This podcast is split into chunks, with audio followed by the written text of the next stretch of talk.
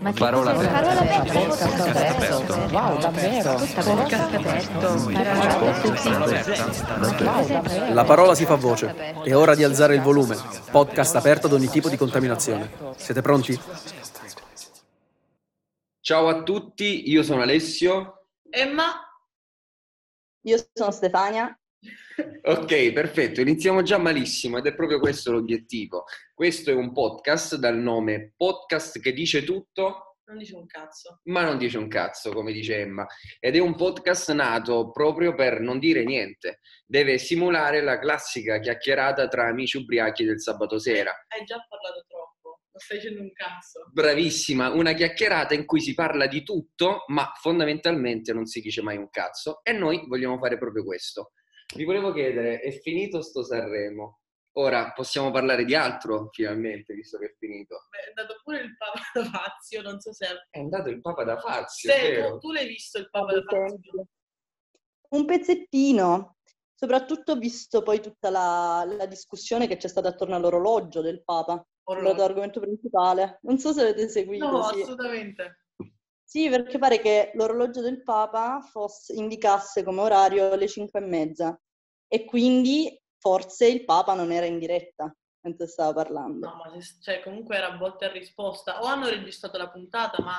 mm, E infatti ci sono i romanticoni che pensano che in realtà l'orologio è impostato sull'orario argentino, eh, che è la pata del Papa, e quindi lui lo tiene impostato quattro ore indietro. Parrebbe, parrebbe. Vabbè, ma che ha detto questo Papa? No, vabbè, orologi argentini o meno, no, che ha detto è relativo, ma la cosa più figa, cioè non so se vi rendete conto che pezzo storico comunque vissuto, cioè il Papa non è mai stato né un TG né in televisione, io, cioè da aspettarsi come minimo, non perché fosse giusto o meno, Ale, ma manco finizzato. In tutto questo, sì, in diretta io sto appena versando del vino ad Emma proprio per rappresentare un podcast che riproduce qualcosa di veritiero.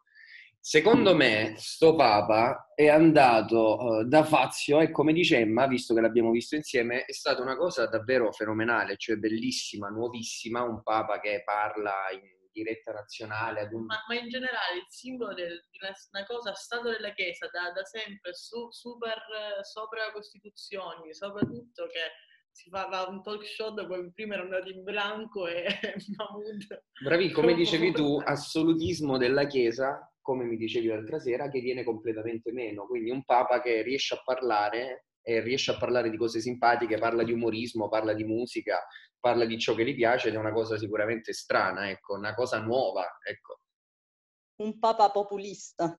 Sì, ma, ma comunque al di là del religione, la religione rompe proprio un senso di assoluto che comunque si ha nei confronti di qualunque tipo di, di religione, abbastanza un paradosso strano. Assolutamente sì. Comunque, a proposito di interventi, di Sanremo, eccetera, l'altro giorno stavo leggendo un, un articolo di un giornalista su Instagram che parlava dei monologhi di Sanremo e ha coniato questa parola, performattivismo. Cioè il fatto che praticamente i monologhi che sono stati fatti a Sanremo erano un attivismo di performance. L'ho trovata molto interessante. C'erano tutte persone che andavano lì a fare il loro monologo preimpostato, trattando di argomenti sociali, ma in realtà facendo una performance per interesse personale.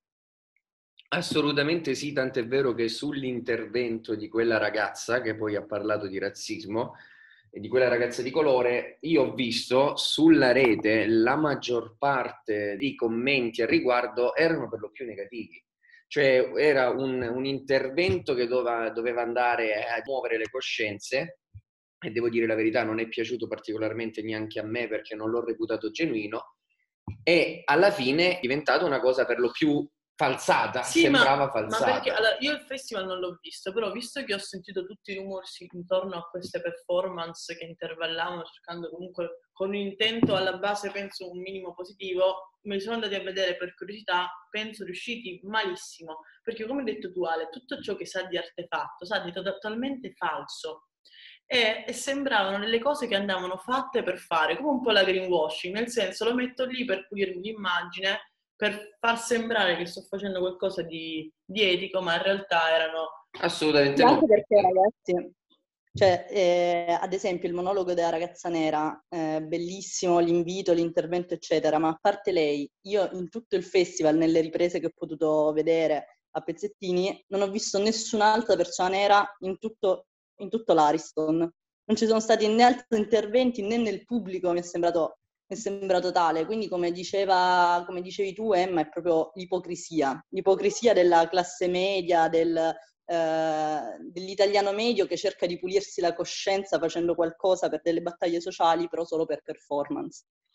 Vi volevo chiedere una cosa, visto che comunque era una cosa di cui volevo parlare. C'è un artista che vi è piaciuto particolarmente? Io sì, io ce l'ho.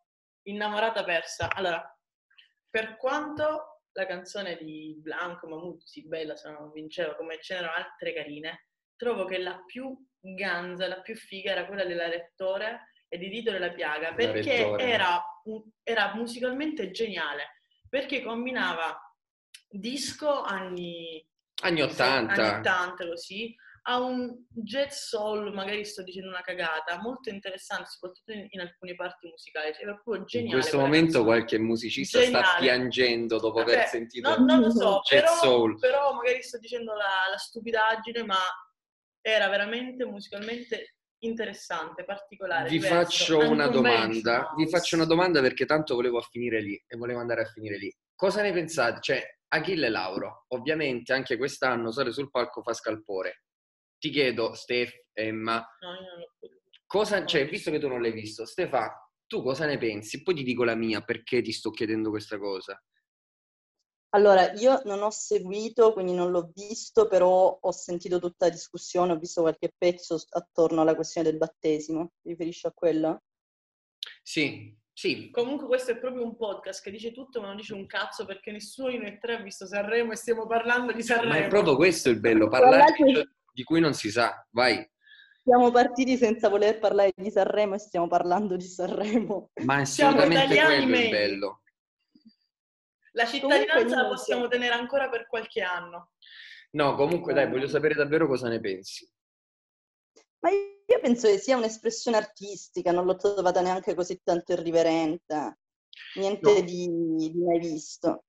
Vi spiego perché. Perché praticamente eh, c'è stata una cosa bellissima che è circolata in rete, che diceva che proprio nel momento in cui Achille Lauro ha provato a fare qualcosa di ancora più sconvolgente, si è completamente uniformato. Cioè, vi spiego, c'è stato un commento dell'osservatore romano, che sarebbe la voce della Chiesa, in ambito giornalistico, come lo vogliamo chiamare, che ha detto Achille Lauro è diventato noioso perché proprio nel momento in cui ha provato a fare qualcosa di sconvolgente, quindi di stravagante, ha riportato proprio un qualcosa di cattolico, perché eh, si diceva non c'è niente di più sconvolgente e stravagante che proprio della parola cattolica, proprio della sacralità del cattolico. E quindi mm. molti hanno reputato questo intervento proprio come un tag life della Chiesa su Achille Lauro, che personalmente io reputo incredibilmente noioso. E vi spiego perché. Tu sei un artista, ok? Il problema che io guardo negli artisti di oggi, ma ovviamente qui parliamo di cose puramente personali, è che gli artisti di oggi non fanno parlare di sé con una potenza dell'arte, quindi non fanno parlare di sé con una potenza della, del suono della propria musica o con una potenza dei propri testi, fanno parlare di sé prettamente in ambito estetico. Quindi c'è il rapper di turno, c'è l'Achille Lauro di turno che l'unico modo in cui riescono a far parlare di sé è con la propria stravaganza, ma puramente estetica, che non comunica nulla. Quindi Lauro fa parlare di sé se si spoglia e si fa il battesimo, quell'altro fa parlare di sé, pubblica quella cosa su quel social, su Instagram o che che sia, ma nessuno riesce a far parlare di sé allo stesso modo come grandi della musica in passato facevano parlare di sé proprio con i propri testi, con i propri suoni e con le proprie novità. Questo condivisibile fino a un certo punto, Ale, per quanto magari anch'io possa prediligere una forma artistica più musicale, di Cioè, in poche parole, però- perdonami però- se ti interrompo, se si parla di te solo perché ti spogli, allora non vali un cazzo. Beh, allora, io ti posso dire dal mio punto di vista che posso prediligere un'espressione artistica musicale, di scrittura, però è anche un po' avere paraocchi non considerare arte a 360 gradi. L'arte è anche arte visiva, l'arte è anche, cioè tutto, anche l'arte contemporanea che è arte di concetto. Certo. È arte perché nel momento in cui un- una qualunque persona ha un'espressione, un- una necessità di condi- comunicare un qualcosa eh, concettualmente, visivamente, artisticamente, si, si parla sempre di arte e, e- e voler fare arte di serie A e arte di serie B, secondo me, è proprio un discorso che potrebbe fare qualche nonno dalla mentalità un po' chiusa. Sì, assolutamente sì. Ovviamente l'arte fa parlare di sé a 360 gradi. Quello che dico io è che deve far parlare a 360 gradi. Lauro, a mio parere, non fa parlare nei suoi testi, che molti hanno ritenuto, soprattutto quest'anno, banali, né soprattutto il suono, la musica in sé, che per molti musicisti era obiettivamente non bella quest'anno. Quindi un conto è saper far parlare tutto, un conto è parlare in maniera spiccata semplicemente con l'irriverenza, che va bene un anno, va bene due anni, ma dopo un po' di tempo, sempre ripetuta, sempre molto simile, diventa noiosa anche l'irriverenza. Allora, io comunque personalmente non, non amo Achille Lauro, però va anche riconosciuto per esempio che ha un po' riesumato, eh, mixando, reinventando quello che era la musica anche degli anni 20-30, che l'ha resa anche un po' pop rock nel, nel disco scorso, per esempio. Certo. Comunque è un qualcosa di, che io ho reputato in quel contesto interessante. Non so tu, tu Stefi, cosa ne pensi? Ma a me quell'album piace e poi non sono una fan di Achille Lauro, quindi non, non seguo tutte- tutti i suoi passi. Però quello che penso è che il festival, alla fine del festival non si è mai parlato esclusivamente per la performance, ehm, diciamo, inerente alla musica, ai testi e ai suoni, ma quanto piuttosto per tutto quello che c'è dietro, per lo spettacolo, a partire dai tempi di, di, di Mia Martini e di tutto quello che eh, diciamo, era sconvolgente circa la sua presenza o non presenza meglio a Sanremo. E- è stato anche un festival che talvolta ha lanciato dei messaggi politici, di censura, quindi secondo me il Festival di Sanremo non, non porta mai veramente in ballo testi o canzoni valide, quanto piuttosto tutt'altro. Comunque, eh, ve lo leggo e poi cambiamo discorso. L'osservatore scrive, l'osservatore è l'osservatore e in questo caso si limita a osservare che, volendo essere a tutti i costi trasgressivo, il cantante si è rifatto all'immaginario cattolico. Niente di nuovo, non c'è stato nella storia un messaggio più trasgressivo di quello del Vangelo. Da questo punto di vista, difficilmente dimenticheremo la recita del Padre Nostro in ginocchio di un grande artista rock come David Bowie. Non ci sono più i trasgressori di una volta. E non siamo neanche noi trasgressivi perché siamo proprio italiani italiani. Stiamo parlando di Chiesa, Sanremo, di cos'altro vogliamo mangi- parlare? Di come si fa la pasta? No, io No, ma sai, sai una cosa? Questo, questo commento mi fa pensare a quelli, a quelli che dicono che Gesù è stato il primo comunista. Cioè, cercano di assimilare Gesù e la Chiesa ad ogni concetto di irriverenza, di, di rivoluzione possibile e immaginabile. Beh, la Chiesa è stata una rivoluzione, questo, su questo c'è pochissimo da dire. eh. È stata una rivoluzione, assolutamente. Poi ci sono tanti altri tipi di, di rivoluzione, a parte questo. Non è tutto assimilabile alla Chiesa. Io, per non parlare di Chiesa, so che tu mi volevi parlare di una cosa. Sì, che poi in realtà c'entra anche un po' con tutti questi discorsi, perché eh, si è- diciamo che proprio forse eh, attorno alla figura di Achille Lauro, anche se visto in questi giorni, proprio il, mm, il contrasto fra generazioni, che secondo me si è ampliato moltissimo anche in questo periodo di pandemia o comunque negli ultimi anni. Mi sembra che ci sia la stessa area di eh, gap generazionale, di distanza fra le generazioni oso dire che c'era quasi negli anni 60-70. Ad esempio, l'altro giorno vi volevo raccontare di questa cosa, ero con degli amici e parlavamo un po' dell'accettazione dei nostri genitori dei tatuaggi, della sessualità, della voglia di fare eh, della terapia, quindi di, di lavorare sulla salute mentale. che sono dei concetti che per i nostri genitori sono proprio, diciamo, apocalittici da comprendere. Sì. Poi d'altra parte però dicevo anche che forse non li comprendiamo neanche noi abbastanza, perché loro si sono trovati catapultati in un mondo totalmente diverso, no? ad esempio con, con, la sessualità, cioè oggi parliamo di eh, cisgender, non binary, eh, di eh, fluidità di genere, di transessualità e loro comunque hanno difficoltà, hanno ancora difficoltà a distinguere un gay da una drag queen, da un transessuale.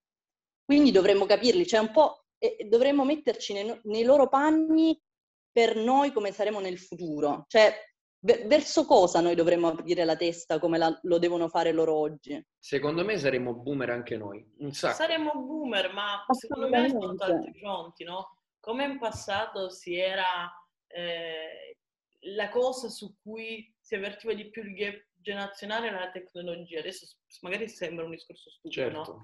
Però non, cioè, non, per forza l'essere boomer è sullo stesso fronte, no? Ben venga che le persone evolvono, la società dopo, certo. evolvono certo. e i problemi cambiano ed evolvono. Cioè, qualche, a inizi degli anni 2000 il gap generazionale era largamente avvertito dagli strumenti tecnologici che eh, il, la persona eh, grande non sapeva utilizzare, il ragazzo nasceva con neanche il cellulare in mano, però aveva un approccio differente alla tecnologia e comunque disagi di altro tipo, mettiamolo così, alla società la recava. Cioè, c'erano gli sportelli che andavano ai cinquantenni per, per fargli vedere come si usava un computer che serviva a un mondo economico, a un, a un mondo di, per, per accedere ai servizi del welfare.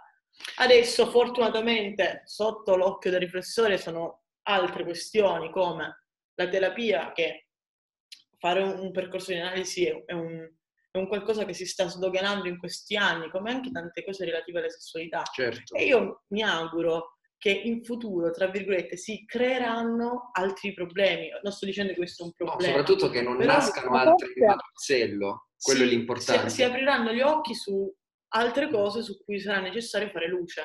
Boomer si è sempre. Tu due secondi fa hai detto non ci sono più le canzoni di una volta ai vent'anni. Certo, ma ovviamente questa è una generalizzazione, non intendevo in, detto in quella maniera, era molto più profondo, lo sai. Comunque, sì, sì. dicevo, eh, mi collego a questo nel senso che sì, per me saremo sicuramente boomer, cioè nel senso proprio, cioè, è, è ovvio che ogni generazione vada no, più incontro al progresso. Quindi secondo me anche noi che adesso ci illudiamo di essere degli innovatori, e lo siamo per carità, ma saremo boomerissimi perché sì, tuo figlio... La lotta di classe è sempre esistita. È tuo figlio chissà che cazzo ti porterà a casa. Io l'unica cosa che mi chiedo, e mi collego ad una cosa che vi volevo dire, è io mi spavento di come adesso i giovani che si arrabbiano sono pochi. Cioè, nel senso, prima noi siamo figli di una generazione che ha portato avanti delle lotte che per altri, per altri diciamo, fattori, quale quello economico, è stata notevolmente più avvantaggiata.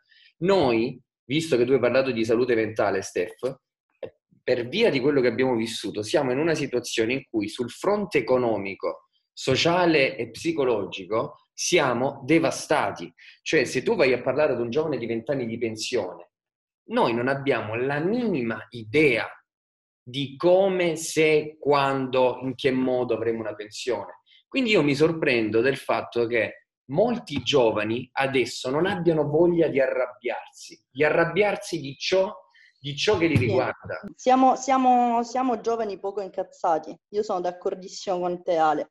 C'è un, un annichilimento, una, una, passività generale che secondo me è, è allarmante. Anch'io l'altro giorno pensavo alle, alle, rivoluzioni del 68, cioè là i giovani facevano sul serio, scendevano in piazza, non avevano paura di urlare. Noi oggi non, è, non solo abbiamo paura, anzi forse il problema è proprio che non è che non abbiamo paura, non abbiamo proprio l'intenzione di farlo. Se fosse la paura, questo si potrebbe superare. Il problema è proprio che siamo passivi davanti ai problemi, non ci rendiamo conto che sono problemi che ci riguardano e per i quali noi dobbiamo combattere. E per questo mi fa anche paura il fatto che la politica, la nostra rappresentanza sia vecchia. Ci sono pochi giovani che ci rappresentano, perché i giovani non si fanno avanti. Un giovane adesso riesce, e lo dicono i dati, riesce ad affermarsi non prima dei 30 anni quando lo fa, lo fa con uno stipendio e, o meglio dire, con una stabilità economica che è notevolmente inferiore a quella che avevano i nostri genitori a 30 anni. Per questo io dico, ma come fate a non, non arrabbiarvi per una cosa del genere, non attivarvi per una cosa del genere? Che poi non dico che noi siamo esanti, però è ovvio che c'è, c'è, è palese molto Comunque, disinteresse. Vorrei aggiungere una cosa a proposito di questo. L'altro giorno ho visto una classifica che vi farà ben piacere sapere che noi siamo i primi in Europa per quanto riguarda il fatto che dagli anni 70 ad oggi siamo il paese che dal punto di vista stipendio medio invece di essere aumentato in percentuale è retrocesso e per questo grande merito Beh, un bel podio. siamo i primi. Dagli anni 70 adesso c'era tutta la stima del- dell'aumento di, di stipendi, dello stipendio medio, noi invece di, essere, di, aver, di, di aver aumentato in questi anni di sviluppo economico, sociale, quello che vuoi, siamo retrocessi, primi. Siamo arrivati primi anche Ho in quello. capito, ho capito. È Anche l'unica, primi in quello. è l'unica cosa che, dove possiamo arrivare primi. Ah, che poi che schifo, cioè a proposito di, di Olimpiadi invernali. Praticamente, vabbè, sono in Cina, ok, va bene, la Cina può essere discutibile sotto tanti punti di vista nelle, delle città. Eh, ma non ce ne frega niente. No, invece è interessante, fidati. Praticamente in Cina, dove cavolo fanno queste Olimpiadi invernali? Nel- nella zona che, tra virgolette, scarseggia di più di acqua e neve di tutta la Cina delle Olimpiadi invernali. Infatti, praticamente, la neve eh, delle piste, di tutte le strutture artificiale. Ci sono un 300 ca- cannoni hanno dovuto anche fare delle deviazioni dei corsi d'acqua nelle comunità locali perché veramente quella è una zona della Cina che scarseggia di fonti idriche e quindi di neve Ehm, e, quindi stanno facendo questa neve artificiale, però per quantificare serviranno 2 miliardi di litri d'acqua, ovvero fai 800 piscine olimpiche. Comunque Fai- no, volendo tornare un attimino al discorso generazionale, stavo pensando a proposito del fatto che siamo poco incazzati, che l'anno scorso, più o meno in questo periodo, forse un po' più avanti, in campagna veniva introdotto l'obbligo, anzi un coprifuoco specifico, non mi ricordo da che ora in poi, Per i quindi il divieto di circolare per i giovani dai 14 ai 24 anni. Cioè Sì, ci fu una sorta di, di caccia alle streghe in questo periodo. Cioè, ricordo- veramente in questi due anni di pandemia ci siamo fatti proprio eh, bistrattare. S- Siamo in tema di pandemia, mi sembra di capire. Sì, cosa vuoi dire? Allora, Stefi, dimmi il numero da 1 a 20. 17. 17, allora dammi due secondi, no, perché qua, che questo podcast che non parlo di un cazzo deve essere utile a qualcosa. Ma certo, non deve parlare di nulla. Allora, ho appena cioè, cercato... poveretto chi sente. Ho appena cercato su internet 20 argomenti per iniziare una conversazione con chiunque, che sembra una banalità, ma in questi anni 17, di pandemia, vai. in questi anni di pandemia le persone non sanno più relazionarsi, hanno paura di iniziare una conversazione, di iniziare a parlare, che detta così adesso stiamo Qual è il numero cazzeggiando, eh, per 17? carità. Però una cosa che io noto, c'è proprio se le persone che erano timide lo erano ancora di più, le persone che erano... Ok, Non è un nostro problema. Comunque, parli qualche altra lingua? Un argomento di conversazione. Tu parli altre per lingue? togliere il ghiaccio. Sì, parli qualche Tu altra parli lingua? altre lingue? Assolutamente no. Ai ai, in questo mondo così globalizzato noi giovani non conosciamo l'inglese? Eh sì, sì, ma infatti me ne vergogno. Chiedo scusa anche a chi sta ascoltando questo podcast.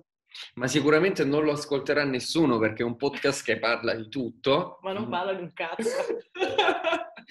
Comunque, a proposito delle lingue, letteratura. Sì, allora, per il mio punto di vista, adesso che è venuta questa epifania recente, è stato, io ho sempre le- cioè, letto, per quanto dislessia, letto con modestia. Questa può andare nell'anteprima del podcast perché questa era bella. Io ho sempre letto, però col, anche questo, no, l'ho detto per, per una ragione, perché comunque leggere era un qualcosa che mi chiedeva tanto tempo e anche della fatica.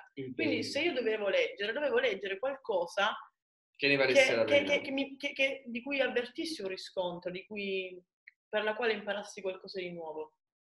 Però in realtà in quest'ultimo periodo ho capito che sì, è importante la scienza, la cultura, però alla fine che non siamo un cazzo, come questo podcast, però ciò che ci crea come individui è proprio una crescita, cioè perché noi abbiamo gli amici, porca miseria, perché noi rubiamo dei pezzettini di vita altrui. E, e questo è quello che ho trovato nei romanzi.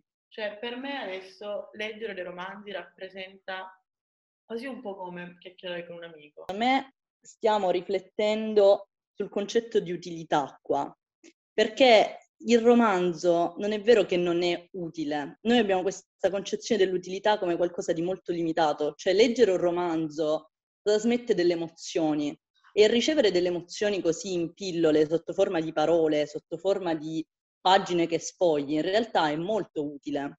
Sì, la... Noi invece abbiamo Certo. una concezione dell'utilità, siamo proprio mo- molto materiali ormai. E secondo me questo è anche, a proposito di letteratura, il problema per il quale adesso leggiamo molto di meno. Io me ne sono resa conto proprio con, con la mia esperienza personale. Io col passare degli anni comincio a leggere sempre di meno perché mi sembra di non eh, averne un'utilità. Il tempo che, durante il quale io leggo 10 pagine di un libro, posso fare altre 250 cose, posso dedicarmi a tre cose insieme che ritengo più utili. Ma secondo me è proprio un discorso, appunto, come dici tu, ti do ragionissima, che trascende l'utilità. Cioè tu hai, senti il bisogno di leggere, anzi ne sei quasi attirato, senti una propensione poi verso chi in particolare, un altro discorso, così come senti magari un fascino nel vedere il mare al tramonto, per dire. No, ma c'è verissimo. Infatti, in- adesso che ho, cioè, ho valutato anche cinicamente un mio comportamento passato, me ne sono meravigliata perché quasi sì ho sempre criticato il fatto che dovessimo fare tutto per, per utilità. Ovviamente magari la, la limitavo, no? magari ho sempre pensato anche per, per l'educazione che ho avuto che la formazione, lo studio, la cultura non doveva essere finalizzato a un lavoro, una laurea, un titolo riconosciuto, no? perché uno studia, si forma, conosce per, per- per un arricchimento personale, non deve essere sfruttato, non deve avere un'utilità pragmatica. Quindi io pensavo pure di farlo questo ragionamento, in realtà. Però secondo me, ripeto, più leggi e in maniera diversificata, perché raga, io su questa cosa sono un cinico assoluto, cioè per me chi legge 10 romanzi d'amore, già dopo il primo può buttare gli altri 9 nel cesso, cioè nel senso sì, ok, va bene, chiamiamola letteratura, il classico romanzetto che parla della storia d'amore, ci sono stati grandissimi nella storia che hanno parlato di, di- di amore, ma non, non hanno fatto i romanzetti d'amore, questo è un altro discorso.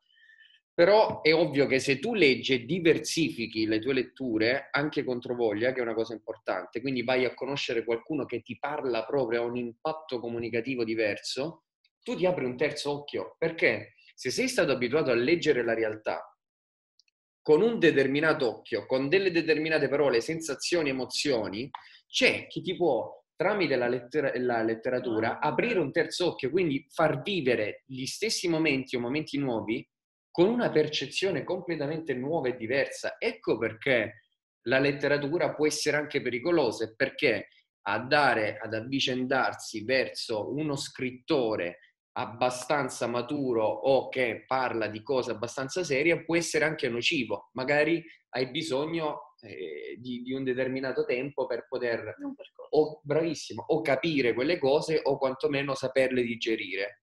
È ovvio che se ti vai a leggere un Sartre a 16 anni non lo capirai mai e soprattutto se riesci a capirlo anche minimamente ti rovina la giornata. Cioè, è questo che voglio dire, capite? Due Comunque, ragazzi, eh, Cioè, io, io, per quanto sono l'ultima qui del, del trio, cioè, stiamo parlando da un bel po'. certo, Capisco che non dobbiamo dire un cazzo, non dobbiamo nemmeno romperlo il cazzo. non dobbiamo nemmeno romperlo. Quindi io lascio la parola a voi donne, faccio fare il saluto a voi donne anche se non siete minimamente preparate, quindi dite che, che cavolo volete. E soprattutto felice di aver parlato con due donne belle come voi. Perché l'importante è la bellezza. Che romanticone. Eh? Che romanticone, che romanticone. Belle, così belle e poco intelligenti come voi. C'è chi diceva è più bella che intelligente come insulto.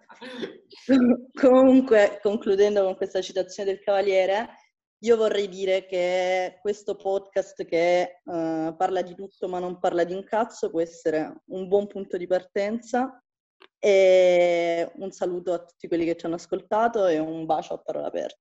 Una frase con cui Emma Torzello No, no, no. dichiara fine al podcast. E andiamo a aprire altre bottiglie di vino.